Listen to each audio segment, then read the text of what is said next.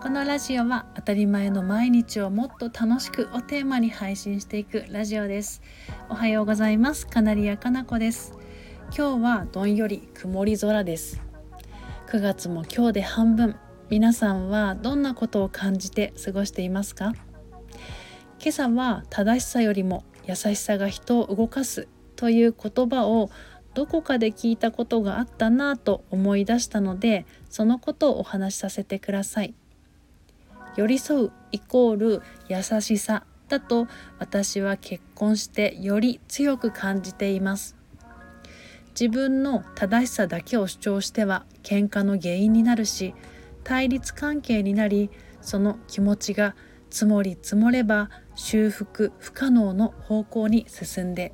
もうあなたとは一緒に暮らせませんとなってしまうことも。我が家のことで例えるなら、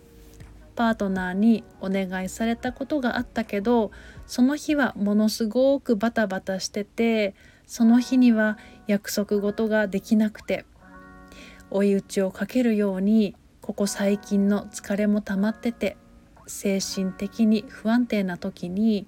帰宅したパートナーから、これやるって言ってたのにやってないじゃん、約束は守ってよなんて正論をガツンとぶつけられたら、私はカチンとくるし悲しくなるし、謝る気持ちはどこかに飛んでいって、自分でやってよ、もう私に頼まないでと反発してしまうかも。今日はできなかったんだね、時間のある時にまたお願いねとパートナーの優しさがちらっとでも見えたなら、私は今日はできなくてごめんねと理由とともに素直に謝ることができて、明日必ずやっておくねとまた約束ができる。これは家庭の中だけではなく仕事でも同じことが言えると思います。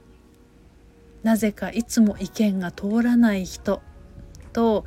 なぜかすんなり意見が通る人。この違いには優しさが鍵を握っているような気がしました。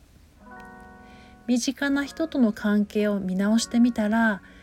新しい発見とより良い関係になれるかもしれませんね。私ももう一度見直したいと思います。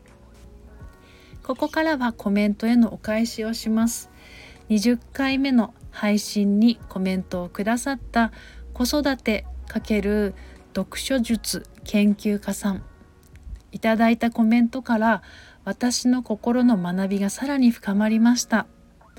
ご両親からの愛のお話、素敵な気づきをありがとうございます。それでは今日も心穏やかにポジティブな一日でありますように。また次のお話で。